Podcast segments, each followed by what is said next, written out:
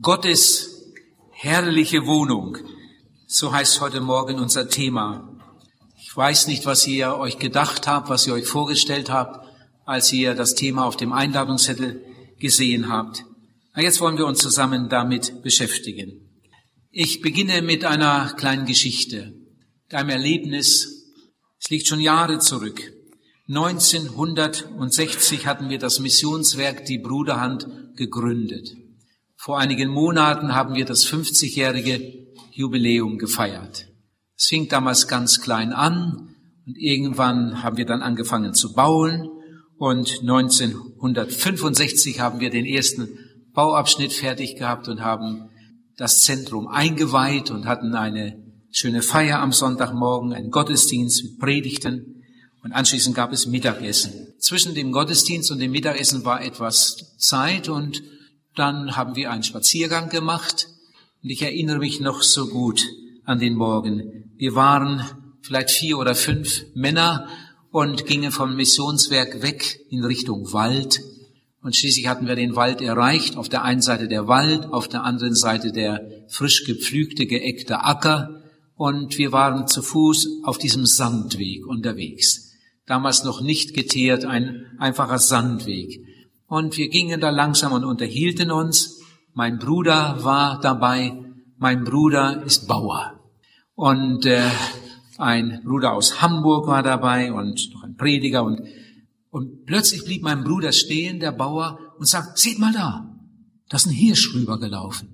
Dann standen wir alle und sahen auf die Erde und der Bruder aus Hamburg, der staunte und fragte, ja, gibt's hier Hirsche? Und Hermann sagte, ja, hier gibt's allerlei Tiere, Hasen und Rehe und Füchse und Wildschweine und ab und zu sieht man auch mal einen Hirsch. Da sieht man ja die Spur, die Hirschspur, ganz klar, das war ein Hirsch.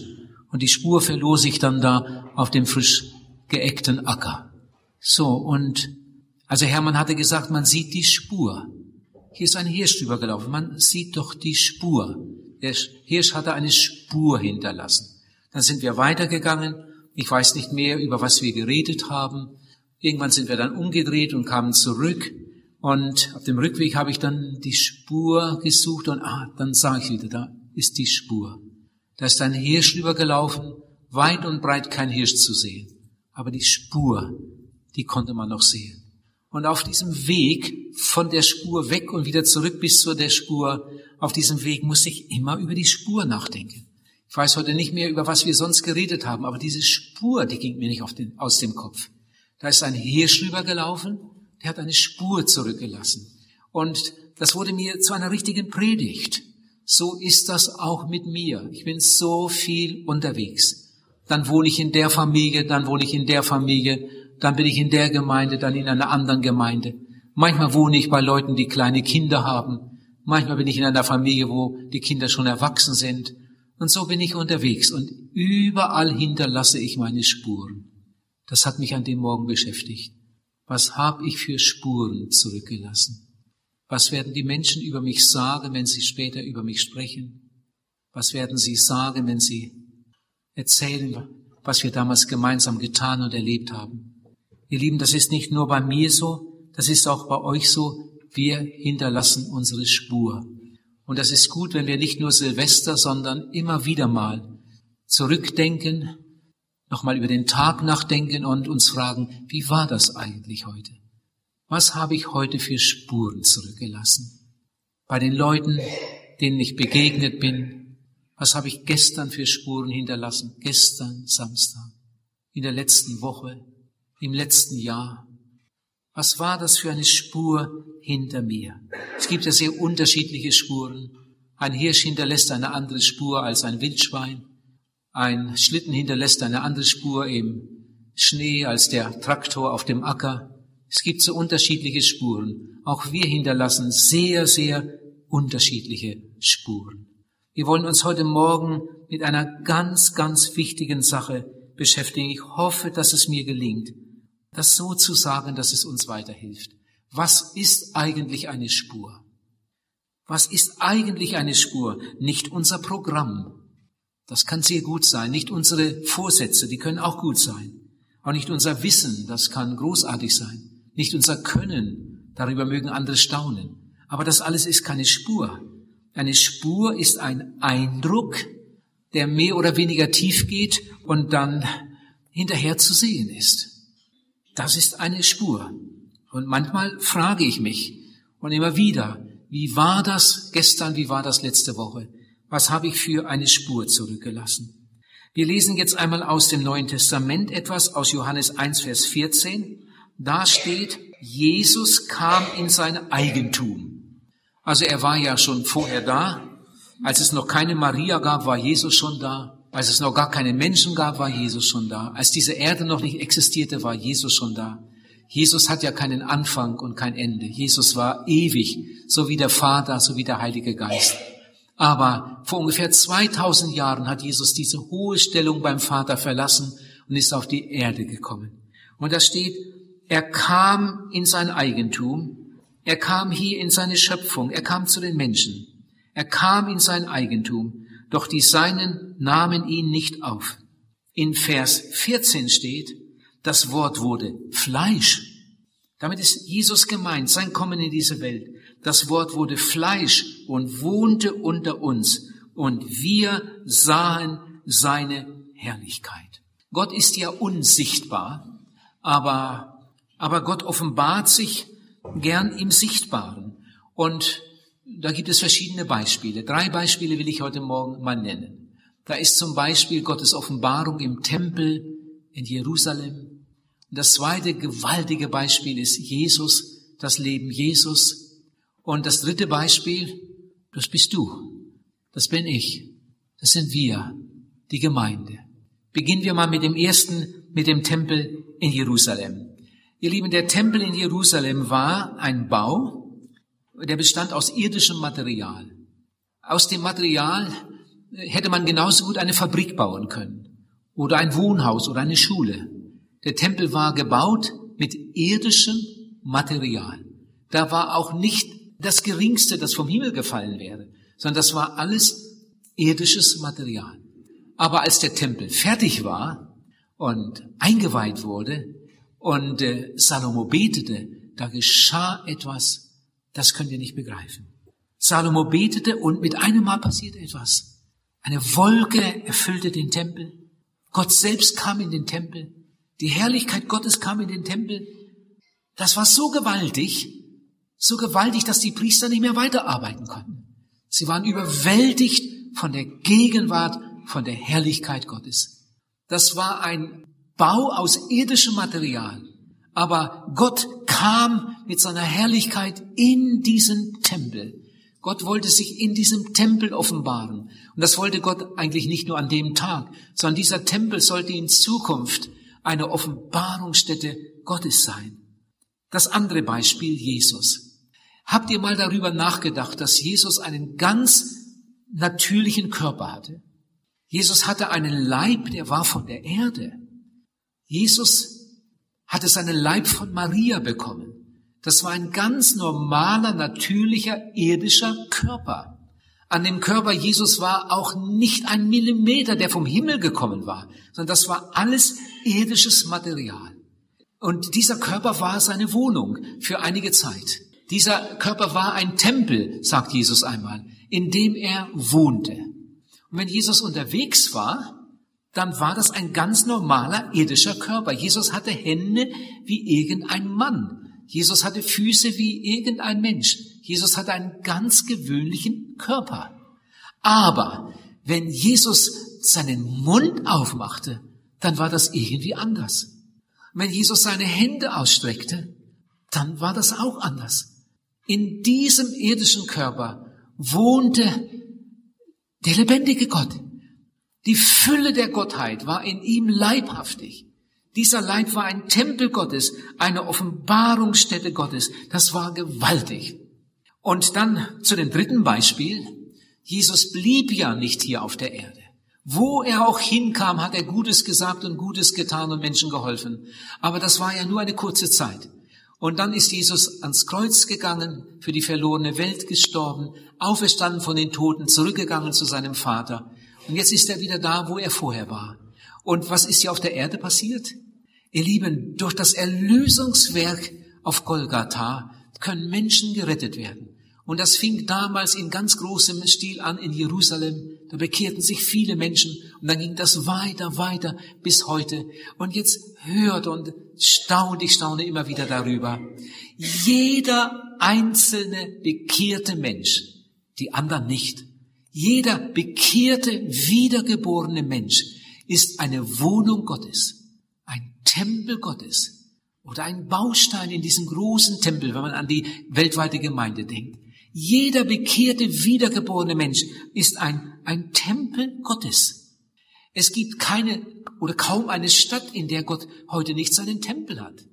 Damals, als der Tempel in Jerusalem noch stand und Gottesdienst gefeiert wurde, gab es einen Ort, einen besonderen Ort, eine Offenbarungsstätte Gottes in Jerusalem.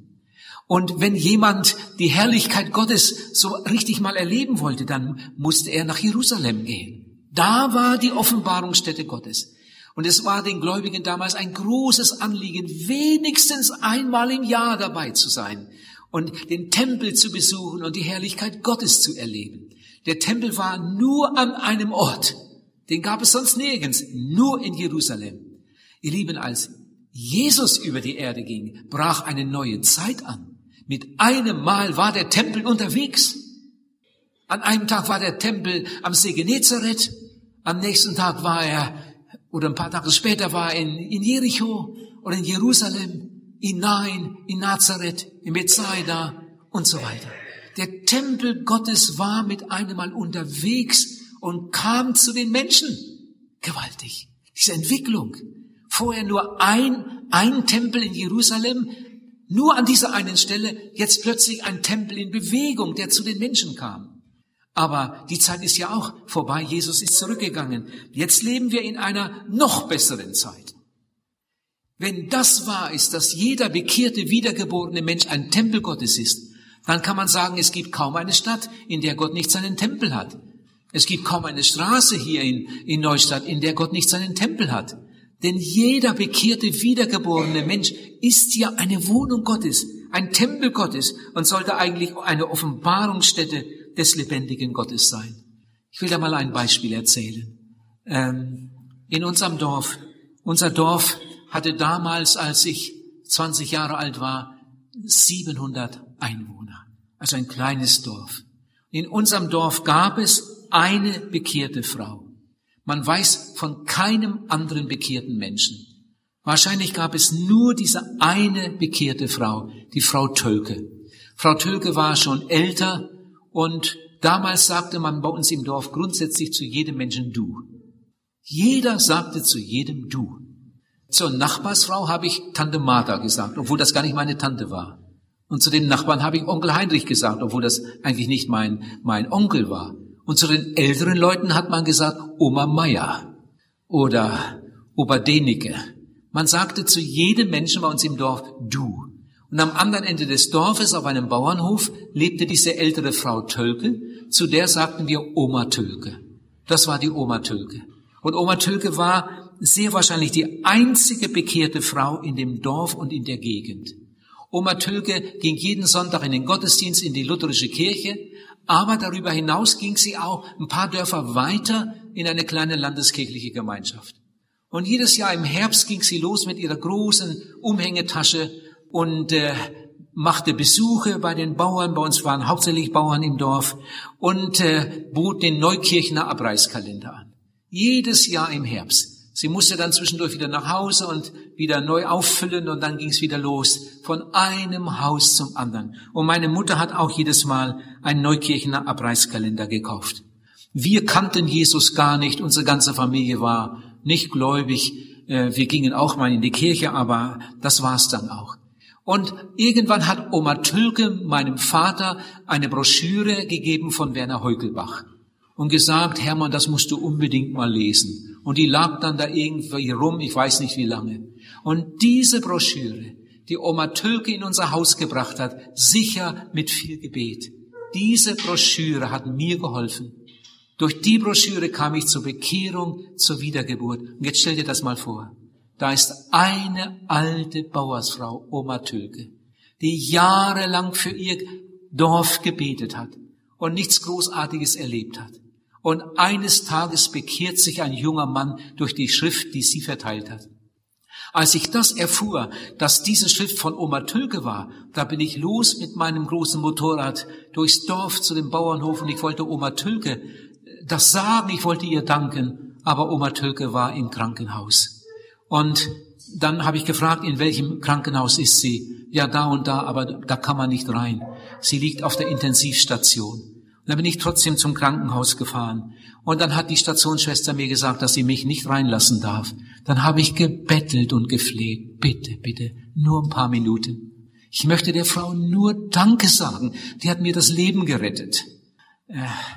Ihr wisst, wie ich das meine. Ich möchte der Frau nur Danke sagen. Und dann hatte die Stationsschwester ein Einsehen und dann bekam ich da Kittel und Mundschutz und dann durfte ich ans Sterbebett, muss ich sagen, zu Oma Tölke. Und da lag dieses Persönchen so abgemagert, so ein elendes Gesicht hatte ich noch nie gesehen. Und dann habe ich sie angesprochen, Oma Tölke. Ja. Habe ich gesagt, ich bin Wilhelm Pahls. Du kennst doch Hermann Pahls, den Bürgermeister. Und ich bin der Sohn von Hermann Pahls, Wilhelm Pahls. Du kennst mich doch. Ja. Da habe ich noch ein paar Worte gesagt. Du hast doch Papa mal ein Buch gebracht von Werner Heukelbach. Ja. Ich hatte den Eindruck, sie versteht nichts mehr. Ich habe ihr dann auch noch gesagt, ich habe das gelesen. Ich habe mich bekehrt. Ich hatte den Eindruck, sie hat nichts verstanden. Und dann habe ich traurig das Krankenhaus verlassen. Ihr Lieben, stellt euch das einmal vor. Eine Person, ein Tempel Gottes, eine Offenbarungsstätte Gottes. Was wird das einmal für ein Staunen geben im Himmel? Inzwischen predige ich über 50 Jahre das Evangelium. Tausende von Menschen in vielen Ländern haben Jesus gefunden. Das hat Oma Tölke alles nicht mitbekommen. Was wird das einmal für ein Staunen geben? Ihr Lieben, wie schlimm, wenn Oma Tölke damals nicht diesen Dienst getan hätte. Oma Tölke hat sich gebrauchen lassen, sie war ein Tempel Gottes. Ich hatte irgendwo eine Evangelisation in Deutschland, in einer kleinen Methodistengemeinde. Der junge Pastor, der hielt eigentlich gar nichts von Evangelisation. Und trotzdem kam es zu einer Evangelisation. Im Vorfeld war irgendwie mein Name gefallen und sie hatten mich eingeladen und kam ich dorthin, es war Winter. Ich fuhr mit dem Zug, oder es war schlechtes Wetter, und dann hat der Pastor mich abgeholt vom Bahnhof und auf dem Weg zum Gemeindehaus hat der Pastor mir gesagt, ich bin ja gespannt, was das wird, diese Evangelisation. Also ich halte ja eigentlich gar nichts davon, aber wir haben einige Leute in der Gemeinde, besonders Ältere, die haben immer wieder gedrängelt und immer wieder gebettelt und gesagt, wir müssen doch mal wieder evangelisieren. Früher haben wir jedes Jahr eine Evangelisation gemacht und jetzt schon so lange nicht mehr. Wir müssen mal wieder evangelisieren und naja, gut, jetzt evangelisieren wir. Ich wäre am liebsten gleich wieder nach Hause gefahren, als ich das hörte. Was soll denn daraus werden? Wenn nicht einmal der Prediger selbst ein Herz für Evangelisation hat. So, dann kam der erste Abend, der Abend war zu Ende und dann kam jemand und hat mir gesagt, ich sollte unbedingt Mutter Hermann besuchen. Mutter Hermann, eine ältere Schwester aus der Gemeinde, die sollte ich unbedingt besuchen. Das ist eine große Beterin und die möchte, dass ich sie besuche, möglichst morgen nach dem Mittagessen. Dann habe ich mir das aufgeschrieben und am anderen Tag nach dem Mittagessen bin ich gleich los. Es war auch nicht weit, zu Fuß hatte ich dann bald die kleine Wohnung gefunden und dann habe ich geklopft, so auf dem Hof und dann war da das kleine Haus da, habe ich geklopft, die Tür ging auf und dann stand da so ein schmächtiges Mütterchen mit einer langen Schürze, die ging fast bis zur Erde und dann sah sie mich, ach, Sie sind schon da, dann können wir ja gleich losgehen. Die hat nicht mal guten Tag gesagt. Ach, Sie sind schon da können wir ja gleich losgehen. Sag ich, ja, wo wollen wir denn hin? Ja, Leute einladen. Da habe ich noch gesagt, ja, muss ich denn da mit? Ich kenne die doch gar nicht. Sagst du doch, wenn sie mitkommen, dann kommen die eher. Ich konnte überhaupt nichts mehr sagen. Ich stand da, sie hat ihre Schürze abgelegt und dann ging's los. Und der Mutter Hermann konnte nur so ganz kleine Schritte machen. Dann bin ich da so nebenher wie so ein Hündchen. Und Mutter Hermann konnte nicht mehr gut hören. Das war auch was, die Unterhaltung auf der Straße. So, und dann sind wir ein Stück gegangen und ich war gespannt, was jetzt kommt. Plötzlich guckt sie so Dann sagt sie, ja, ich glaube, hier wohnen sie. Ja, und dann auf dem Hof, und ich ging mit an die Haustür, dann hat sie geklingelt, weil sie nicht gut hören konnte, hat sie den Knopf nicht losgelassen. Und endlich kam jemand, was ist denn hier los? Und da sagt, ach, Frau Herrmann. Dann hat sie gesagt, du, wir haben Evangelisation und das ist der Redner. Ich wollte dich nur noch mal einladen. Kommst du heute Abend? Und die Frau, ja. Aber du lügst doch nicht. Die Frau hat gesagt, ich lüge doch nicht. Also gut, dann bis heute Abend. Wiedersehen. Ich habe kein Wort gesagt. Und dann sind wir wieder los. Wieder auf die Straße, wieder ein Stück weiter. Die ging nicht an jede Haustür. Und dann, irgendwann habe ich dann gefragt, was haben Sie denn für ein System? Wo gehen Sie denn überall hin? Dann sagt sie, ja, zu den Leuten, die der Heiland mir aufs Herz gelegt hat. Sagt sie, ich habe so eine Liste und da stehen einige Namen drauf und diese Leute hat der Heiland mir aufs Herz gelegt. Für die bete ich jeden Tag, für einige bete ich schon jahrelang und die möchte ich jetzt persönlich besuchen. Wir waren lange unterwegs. Ihr Lieben, ich kann euch sagen, in der Evangelisation haben sich auch eine ganze Reihe Leute bekehrt. Die meisten waren Leute von Mutter Hermanns Gebetsliste. Da habe ich gestaunt. Ihr Lieben, diese Mutter Hermann war ein Tempel Gottes. Ein Tempel Gottes. Eine Offenbarungsstätte Gottes. Gott hat diese Frau gewaltig gebraucht. Ach, es gibt so viel Anschauungsmaterial. Ich las vor einiger Zeit einen Satz in einer Zeitschrift von der Heilsarmee. Da steht, das große Unglück dieser Welt, der große Jammer dieser Zeit ist nicht, dass es Gottlose gibt, sondern dass wir so mittelmäßige Christen sind. Und den Eindruck habe ich auch manchmal. Also vor Jahren habe ich mir mal die Frage gestellt, warum gibt es nur so große Unterschiede bei den Christen? Warum ist das noch so? Warum gibt es so große Unterschiede? Es gibt auch bei den Gemeinden, ich erlebe ja nun wirklich viel. Was gibt es da für Unterschiede? Ihr Lieben, es gibt Gemeinden, die leben, die sind lebendig, da passiert was. Es gibt Gemeinden, die schlafen oder sind fast tot. Und so ist es auch bei den Gotteskindern. Es gibt Gotteskinder, die erleben ständig was mit Jesus. Wenn man sich begegnet, dann erzählen sie schon wieder. Ich habe da was erlebt, das ist so gewaltig. Und dann erzählen sie von einer Gebetserhörung oder sie erzählen, was sie in der Bibel gelesen haben. Die Stelle ist mir so groß geworden. Sieh mal, was da steht. Oder sie sagen, kennst du schon das Buch von dem so und so? Kennst du das schon? Nein, kenne ich noch gar nicht. Das musst du unbedingt mal lesen. Das Buch, dadurch wurde ich gesegnet. Ein ganz wunderbares Buch. Und dann gibt es andere Christen, bei denen ist das genau umgekehrt. Die erleben überhaupt nichts. Die erleben überhaupt nichts mit Jesus. Die haben auch keine Zeit für die Bibel und für ein gutes Buch. Und wenn sie den Mund aufmachen, dann jammern sie. Wenn sie über andere Leute reden, reden sie negativ. Und wieder sitze ich da. Manchmal sage ich gar nichts dazu, höre mir das an. Denke, komisch. Der so und der so. Warum diese großen Unterschiede? Es gibt Christen, die können sogar dann, wenn sie Schweres erleben, noch Jesus danken. Sie wissen, alles, was an uns herankommt, muss zuerst an Gott vorbei. Sie nehmen das aus Gottes Hand. Und die anderen, die sind immer beim Jammern und beim Verurteilen. Warum ist das nur so? Ich glaube, ich habe herausgefunden, woran das liegt. Jedenfalls ist das wahrscheinlich der Hauptgrund. Weil im Leben des einen Jesus viel Platz hat und im Leben des anderen hat Jesus kaum Platz. Die einen haben ihren Leib zum Tempel geweiht. Ihr Leib ist ein Tempel Gottes.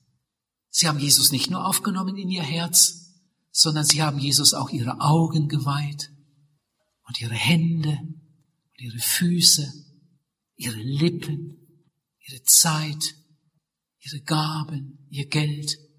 Wenn sie morgens erwachen, dann fragen sie schon, Herr, was kann ich heute für dich tun? Du hast so viel für mich getan. Herr Jesus, heute möchte ich für dich leben. Bitte hilf mir, dass ich richtig denke, dass ich richtig rede, dass ich richtig handle. Heute möchte ich für dich leben, Herr Jesus. Der andere erwacht am Morgen, guckt aus dem Fenster, das wieder für ein Sauwetter. Und so geht's dann weiter. Und so geht's dann durch den Tag. Ja, ich beobachte das ständig. Im einen hat Jesus viel Raum. Sein Leib ist ein Tempel Gottes, eine Offenbarungsstätte Gottes.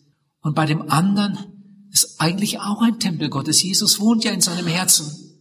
Aber all die anderen Gebiete sind nicht ihm geweiht. Da wäre dringend einmal eine Tempelreinigung nötig. Von Jesus lesen wir, das steht in Hebräer 10.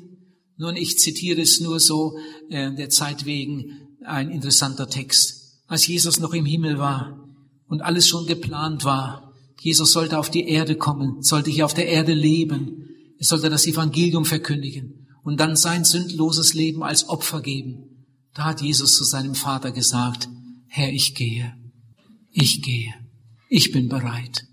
Opfer, Brandopfer, das alles reicht nicht, ich gehe. Hebräer 10, ich bin bereit zu gehen. Und dann steht da, einen Leib hast du mir bereitet. Besonders Hebräer 10, Vers 5 bis 7. Jesus sagt, einen Leib hast du mir bereitet. Als Jesus noch im Himmel war, sah er das. Ein Leib ist für mich bereit. Ich werde auf die Erde gehen und dann werde ich einen Leib bekommen. Einen menschlichen Leib, einen irdischen Leib. Und in dem werde ich wohnen. Und dann werde ich Gottes Willen tun auf der Erde. Ich gehe, einen Leib hast du mir bereitet. Und dann ging Jesus über diese Erde. Ihr Lieben, und Jesus hat so gelebt, wie Adam, der erste Mensch, eigentlich leben sollte. Adam hat es nicht geschafft, er hat versagt. Wenn wir sehen wollen, wie Gott sich die Schöpfung vorgestellt hat, wie Adam eigentlich sein sollte, dann müssen wir uns Jesus ansehen. Sein Leben in dem irdischen Leib auf der Erde. Ich sag's noch einmal, Jesus hatte einen ganz normalen irdischen Körper, aber dieser Körper war voll und ganz Gott geweiht. Und darum konnte Gott sich so verherrlichen in seinem Leib. Seine Hände, seine Füße, seine Augen, seine Ohren, sein Mund, alles war Gott geweiht. Und als Jesus später vor dem Richter stand, vor Pilatus, da blieb dem Pilatus die Spucke weg. Der hat sich diesen Menschen angesehen und da hat er gesagt, seht, welch ein Mensch. Sowas habe ich noch nie gesehen. Welch ein Mensch. Und Johannes, der Jünger Jesu, der sagt später, nachdem Jesus schon lange wieder zurückgegangen war zum Vater, wir sahen seine Herrlichkeit. Sowohl seine Feinde wie auch seine Freunde waren tief beeindruckt von dem Erdenleben Jesu. Welch ein Mensch. Wir sahen seine Herrlichkeit. Und dieser Jesus sagt, lernet von mir. Das heißt doch, mit anderen Worten, macht es so wie ich. Macht es so wie ich. Ich sage euch noch ein Erlebnis, das ich am Anfang meines Dienstes hatte. Das passt hier gerade so her. Ich hatte meine erste Evangelisation. Meine allererste Evangelisation von 2 Wochen. Ich hatte vorher schon viel gepredigt. Immer einzeln. Da mal. Und dann kam diese Einladung aus der Schweiz. Und in der Schweiz hatte ich meine erste Evangelisation 2 Wochen. Als ich 3 Tage da war, hatte ich alles gesagt, was ich wusste. Ich hatte keine vorbereiteten Predigten. Aber vor mir lagen noch 11 Tage. Ich war in einer Not. Am Morgen früh bin ich aufgestanden. Dann habe ich vor meinem Bett gekniet und gebetet. Herr, hilf mir, zeig mir, was ich predigen soll. Ich soll das weitergehen. Noch 11 Abende. Und dann hatte ich die Bibel vor mir auf dem Bett liegen und hatte ich aufgeschlagen rüber. 1. Mose 12. Da hatte ich gerade angefangen zu lesen, da war ich bei Vers 2. Und da sagt Gott zu Abraham, ich will dich segnen und du sollst ein Segen sein. Da habe ich aufgehört zu lesen. Ich will dich segnen und du sollst ein Segen sein. Da habe ich gedacht, ja, das war Abraham. So ähnlich war das bei David.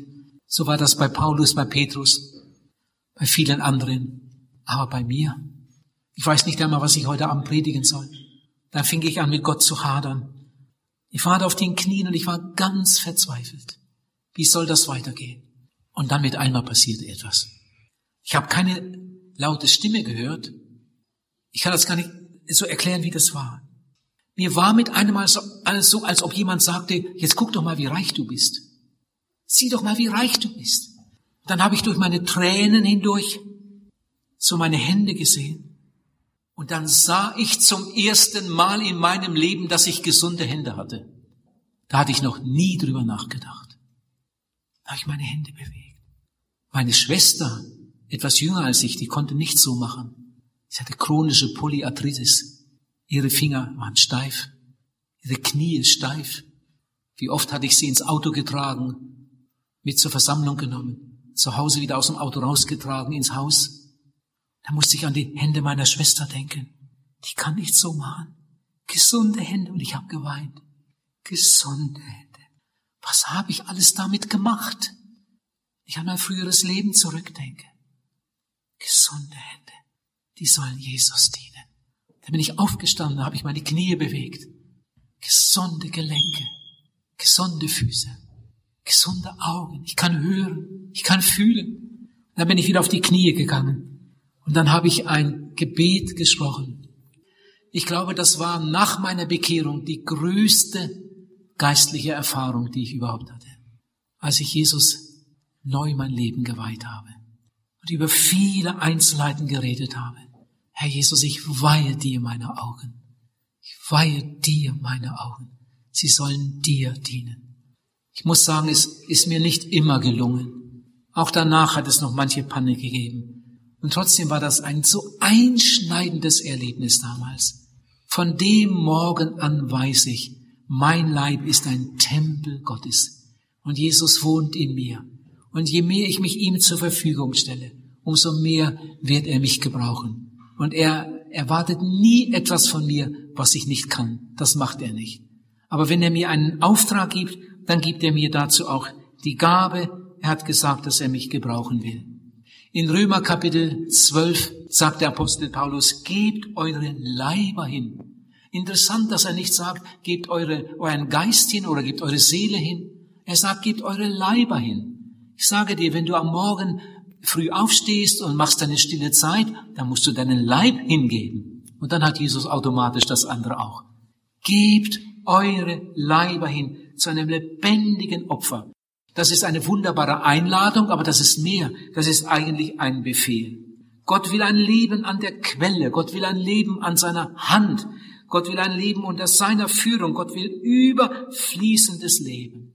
In einem schönen Lied heißt es, das ist Seligkeit, wenn ein armes, armes Leben ganz dem Herrn geweiht. Ich habe hier ein ganz schönes Gedicht. Das ist besonders für junge Mädchen, aber das ist auch für alle anderen. Hört einmal, was da steht. Schön sind die Augen, die vor Freude leuchten, im Blick auf des Nächsten Wohlergehen und die sich mit des Mitleidstränen feuchten, wenn sie im Schmerz den Nächsten weinen sehen. Hier geht's ja um unseren Leib. Schön sind die Wangen, die vor Scham sich röten, bei allem, was nicht edel war und rein. Bei allem, was die zarte Unschuld töten und einer Seele kann zum Schaden sein. Schön ist der Mund, der nie sich sucht zu rächen durch bittere Worte, die nur Zwietracht säen, der lieblos nie bespricht der anderen Schwächen, der Mund, der segnet, wenn die Feinde schmähen. Schön sind die Züge, die trotz Mühe und Plagen von Leidenschaft und Selbstsucht unentstellt den seligen Ausdruck innern Friedens tragen und die der Liebe Himmelsglanz erhält. Schön ist die Stimme, die nicht Eigenwillen, nicht Heftigkeit verrät, noch Ungeduld, die tröstend sucht, der anderen Leid zu stillen und ihnen sagt von ihres Heilands Huld. Schön sind die Hände, die da gerne geben und sich im Wohltun üben alle Zeit, die andere stützen, anderer Lasten heben, zu jedem Liebesdienste stets bereit. Schön sind die Füße, die zur Hilfe eilen, da wo es gilt, Gefallenen beizustehen, Verzagten frohe Botschaft mitzuteilen und liebreich den Verirrten nachzugehen. Das ist die Schönheit, welche nie veraltet, im rauen Sturm des Lebens nie erbleicht und droben dann vollkommen ausgestaltet die herrlichste Vollendung einst erreicht. Wahre Schönheit. So hat sich Gott eigentlich seine Schöpfung gedacht. So hat sich Gott unseren Leib gedacht.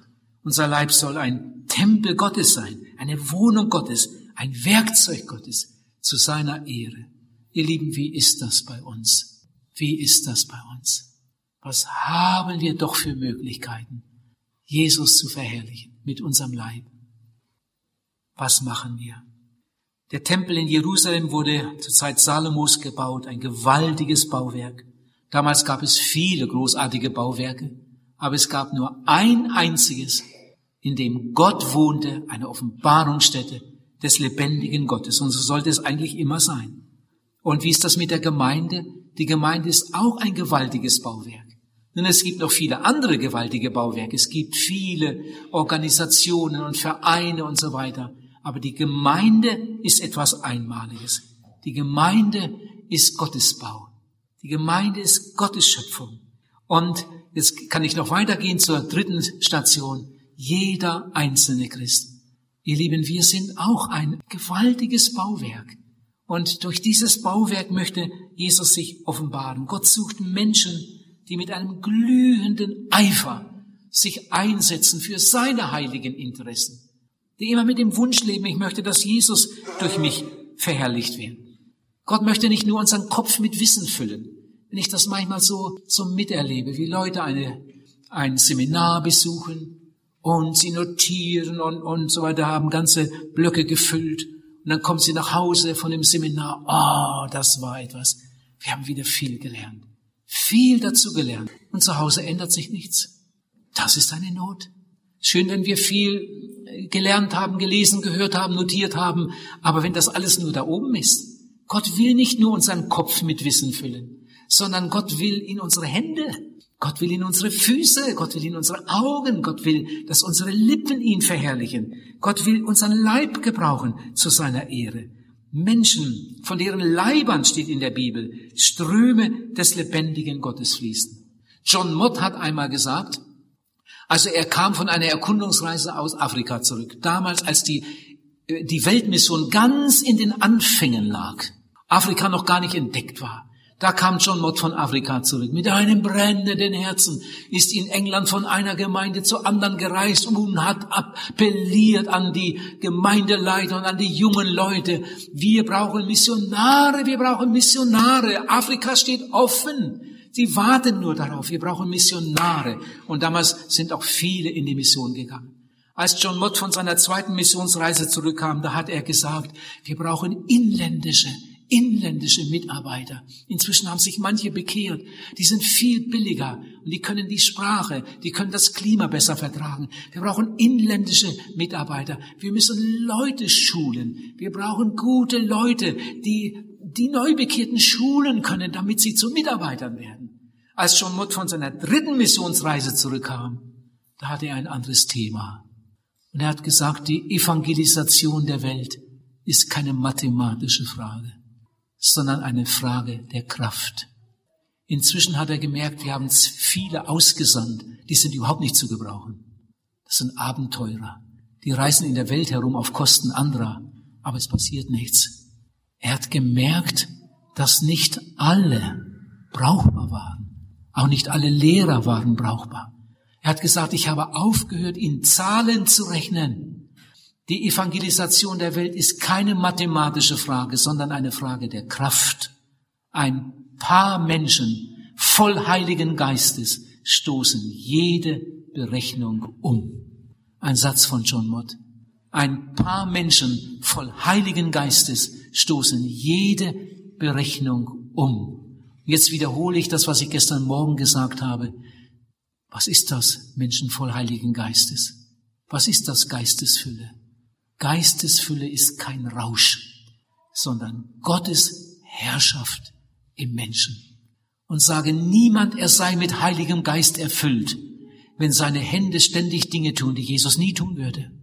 Wenn seine Füße ständig Wege gehen, die Jesus nie gehen würde.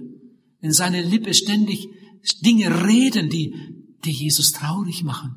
Wenn seine Augen ständig Dinge ansehen, worüber Jesus traurig ist.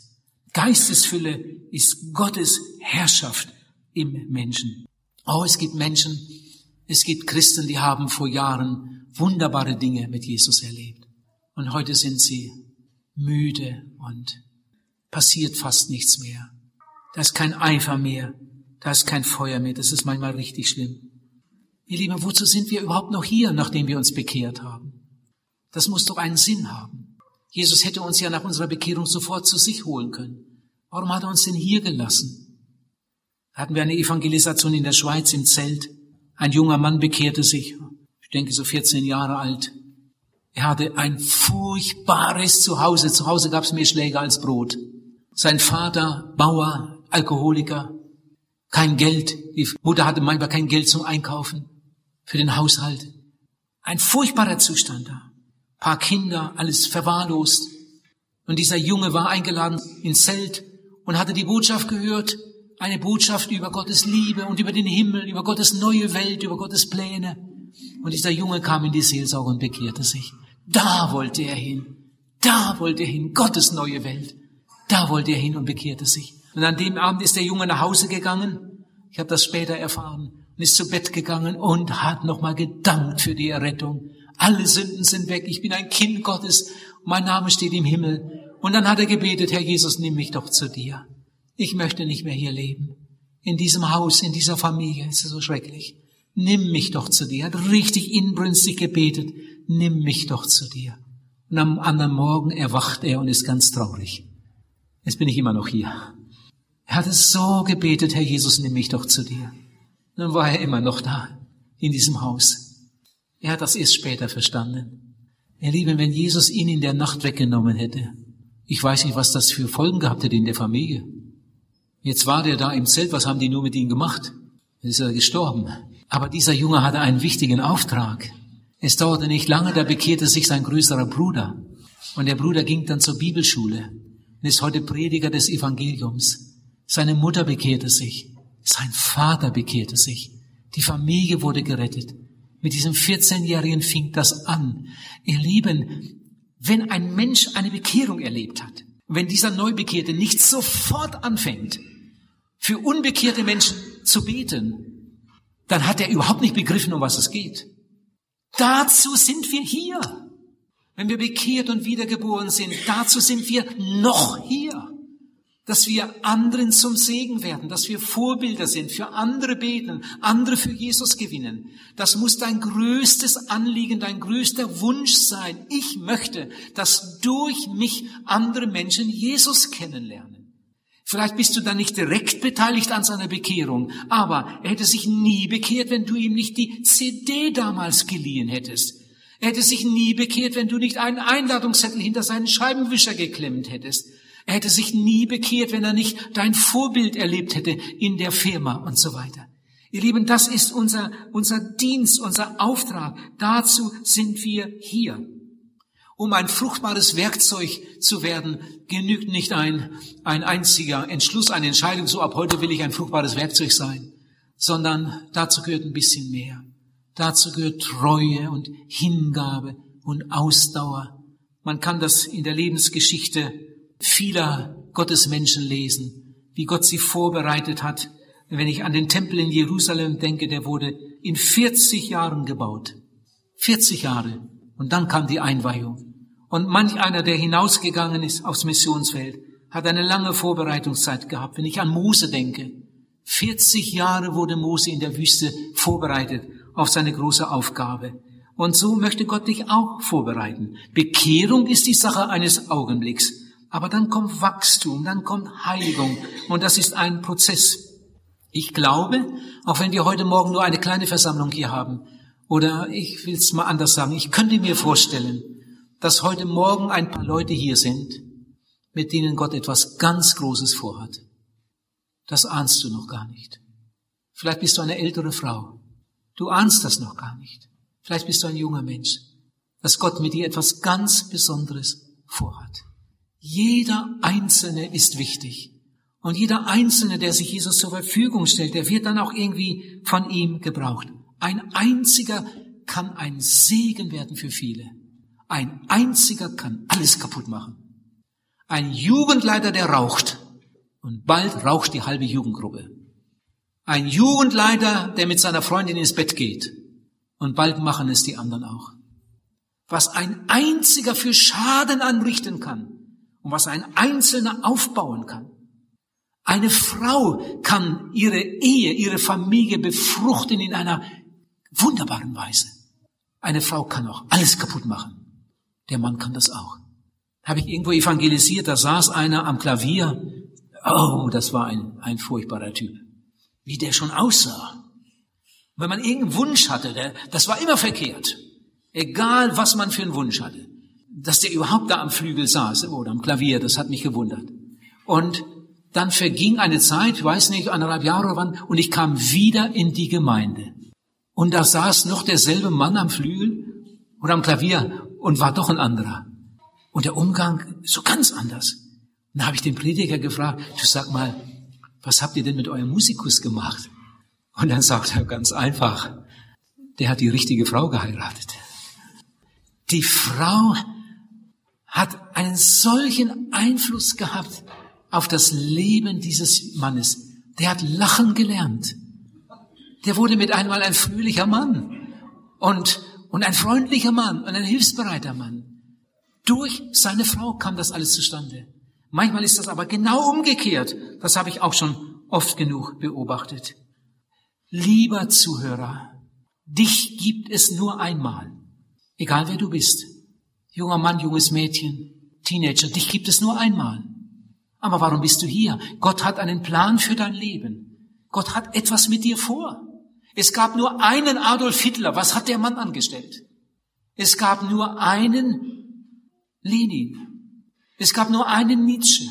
Was haben diese Menschen Böses angerichtet? Ebenso gab es nur einen Luther. Es gab nur einen Moody. Es gab nur eine Mutter Hermann. Es gab nur eine Oma Tölke.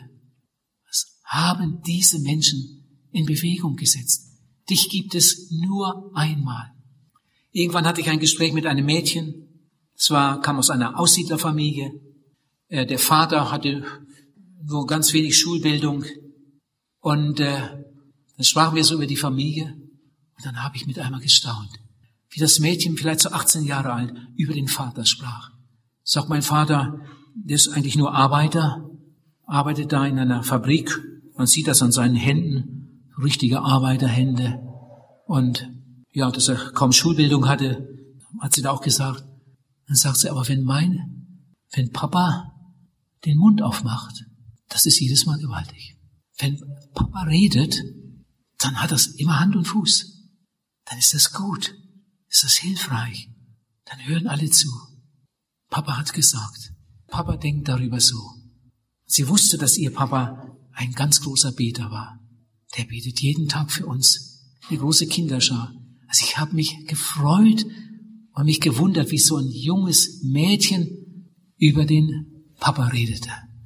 Der Papa, der hat große, tiefe Spuren hinterlassen. Und vielleicht werden wir noch in der Ewigkeit darüber staunen. Ich sag's noch einmal. Dich gibt es nur einmal. Jesus hat einen Plan für dein Leben. Bitte rechne damit, du bist wichtig. Du bist nicht unwichtig, du bist wichtig. Gott hat Aufgaben für dich, die er keinem anderen gibt. Die gibt er nur dir. Und wenn du nicht für irgendeinen bestimmten Menschen betest, den Gott dir aufs Herz legt, dann wird vielleicht überhaupt keiner für ihn beten. Den hat Gott dir aufs Herz gelegt. Und wenn du das nicht tust, dann ist das ein unheimlicher Verlust. Du bist wichtig in den Augen Gottes. Irgendwo eine Gemeinde, ein Chaos in der Jugendgruppe. Da geht alles drunter und drüber und der Prediger ist fast verzweifelt. Er hat nicht mehr den Draht zu den Jungen. Dann vergeht einige Zeit. Ich komme wieder in die Gemeinde. Die Jugend, die ist dabei. Straßeneinsatz und so weiter und so weiter. Die Jugend ist größer geworden, die lebt, die ist dabei. Nach der Versammlung sind sie dabei in der Teestube und. Und ich frage den Prediger, du, sag mal, was ist hier passiert? Wie kommt das? Er sagt ja ganz einfach. Gott hat uns ein junges Ehepaar geschickt. Kamen zu uns, kamen in die Gemeinde und dann haben wir gehört, dass sie früher Jugendarbeit gemacht haben. Und dann haben wir gefragt, ob er nicht in der Jugend mithelfen möchte. Und dann ist er da eingestiegen. Seine Frau bekam ganz schnell einen guten Draht zu den jungen Mädchen und hat da vieles aufgearbeitet. Und er, ein brennendes Herz. Die jungen Leute bekamen Aufgaben und. Ihr Lieben, ein richtiger Mann am richtigen Platz. Und nach 2 Jahren kennst du die Jugendgruppe nicht mehr wieder. So kann man das immer wieder beobachten, was Gott durch einen einzigen Menschen tun kann, wenn er sich wirklich Gott zur Verfügung stellt. Und irgendwo hat Gott auch einen Platz für dich, einen ganz wichtigen Platz. Bitte sei offen dafür. Von Jesus wissen wir, dass Jesus nur 3,5 Jahre öffentlich wirkte. Wenn man sich das vorstellt. Nur 3,5 Jahre. Und dann starb er am Kreuz. Aber in diesen 3,5 Jahren hat Jesus nie weniger getan, als was Gott wollte. Aber er hat auch nie mehr getan, als Gott wollte. Er war einfach mit Gott im Einklang und stand ihm zur Verfügung. Und sein Erdenleben war kein Krampf. Er war die Ruhe selber. Er konnte zu seinen Jüngern, die oft so voller Hetze waren, sagen, meinen Frieden gebe ich euch. In ihm war die Fülle der Gottheit leibhaftig. Er hat einfach das getan, was der Vater von ihm erwartete. Und wie ist das bei mir? Wie ist das bei dir, wenn du heute Abend zu Bett gehst? Und heute Abend, bevor du einschläfst, nochmals überlegst, wie war das heute? Wie war der heutige Tag?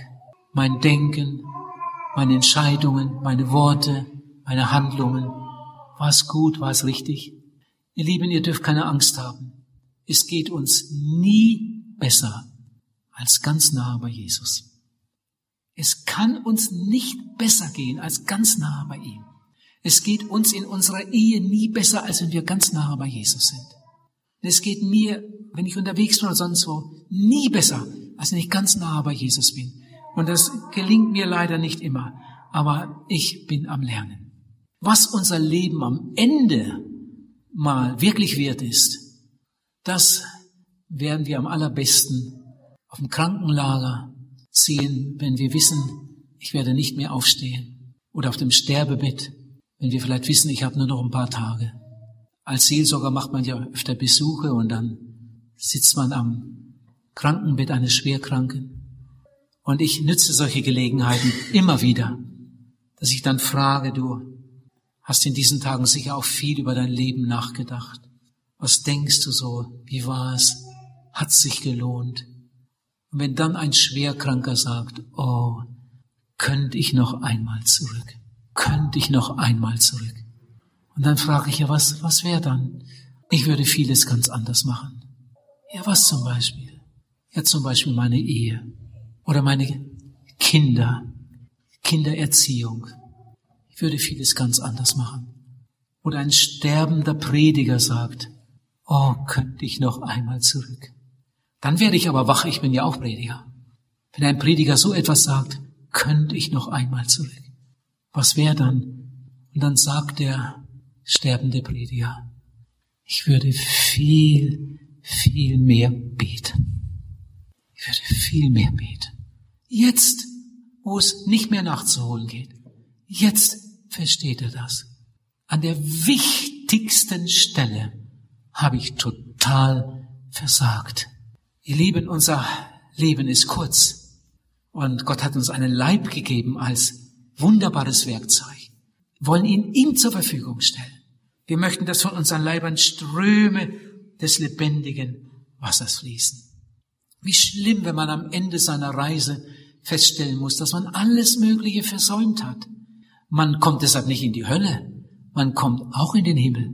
Aber wenn man dann so mit leeren Händen da ankommt und ist kaum was passiert. Das ist einfach zu schade. Noch viel schlimmer, und damit schließe ich, ist natürlich, wenn jemand das alles gehört hat und er ist nicht einmal bekehrt. Also das finde ich ganz, ganz schrecklich. Kinder von gläubigen Eltern sich nicht bekehren. Und manche dann so oberflächlich mit dem Wort Gottes umgehen und sagen, naja, die Eltern sind gläubig, dann werden wir sicher auch gläubig. Irgendwann wird der liebe Gott uns schon einholen. Und dann erlebt man wieder, wie der Sohn eines Predigers volltrunken gegen den Baum fährt und auf der Stelle tot ist. Wie der Sohn eines Ältesten mit einer Überdosis Rauschgift in die Ewigkeit geht. Oh, wie viele Beispiele gibt es von Kindern, die gläubige Eltern hatten, die ohne Bekehrung, ohne Wiedergeburt in die Ewigkeit gegangen sind. Ihr Lieben, wir dürfen diese eine einzige Bibelstelle aus der Apostelgeschichte nicht so vergewaltigen, dass wir meinen, dass das, was Paulus damals einem Kerkermeister gesagt hat, ganz speziell für seine Familie, weil der Geist Gottes ihn dazu leitete, dass man das jetzt einfach auf alle anderen Leute übertragen kann. Paulus sah damals im Geist, wenn der Kerkermeister sich bekehrt, das wird solche Wellen schlagen, das wird solche Auswirkungen haben, die ganze Familie wird sich bekehren. Mensch, mach doch das und du wirst sehen, es gibt eine Bewegung in deinem Haus. Und das jetzt einfach auf alle anderen zu übertragen, ihr Lieben, das kann ein gefährliches Ding werden. Ihr Lieben, wenn die Eltern bekehrt sind und die Kinder sich nicht bekehren, dann haben sie eine umso größere Verantwortung. Denn wem viel gegeben ist, von dem wird man einmal viel, viel fordern. Oder wenn ich an den Mann denke, der eine gläubige Frau hatte. Die Frau hat jahrelang für ihn gebetet, ihn immer und immer wieder eingeladen, ihm CDs und gute Bücher gegeben. Aber der Mann hat sich nicht bekehrt. Und eines Tages schlägt sein Herz das letzte Mal. Was wird das für ein Erwachen geben? Vielleicht ist jemand hier heute Morgen, der, wenn er ehrlich ist, sagen muss, ich bin nicht wiedergeboren. Ich habe keine Heilsgewissheit. Ich habe zwar schon viel, viel gehört, aber wiedergeboren bin ich nicht. Das steht immer noch vor dir. Das hast du immer vor dir hergeschoben. Du weißt gar nicht, wie manche Gelegenheit du noch hast, weil es ist dieser letzte Tag. Also sollte jemand hier sein, der noch keine Heilsgewissheit hat, bitte geh nicht so nach Hause. Bitte komm doch in die Seelsorge. Gib Jesus dein Herz und dein Leben. Mach das doch heute. Der Herr möge dir dabei helfen. Amen.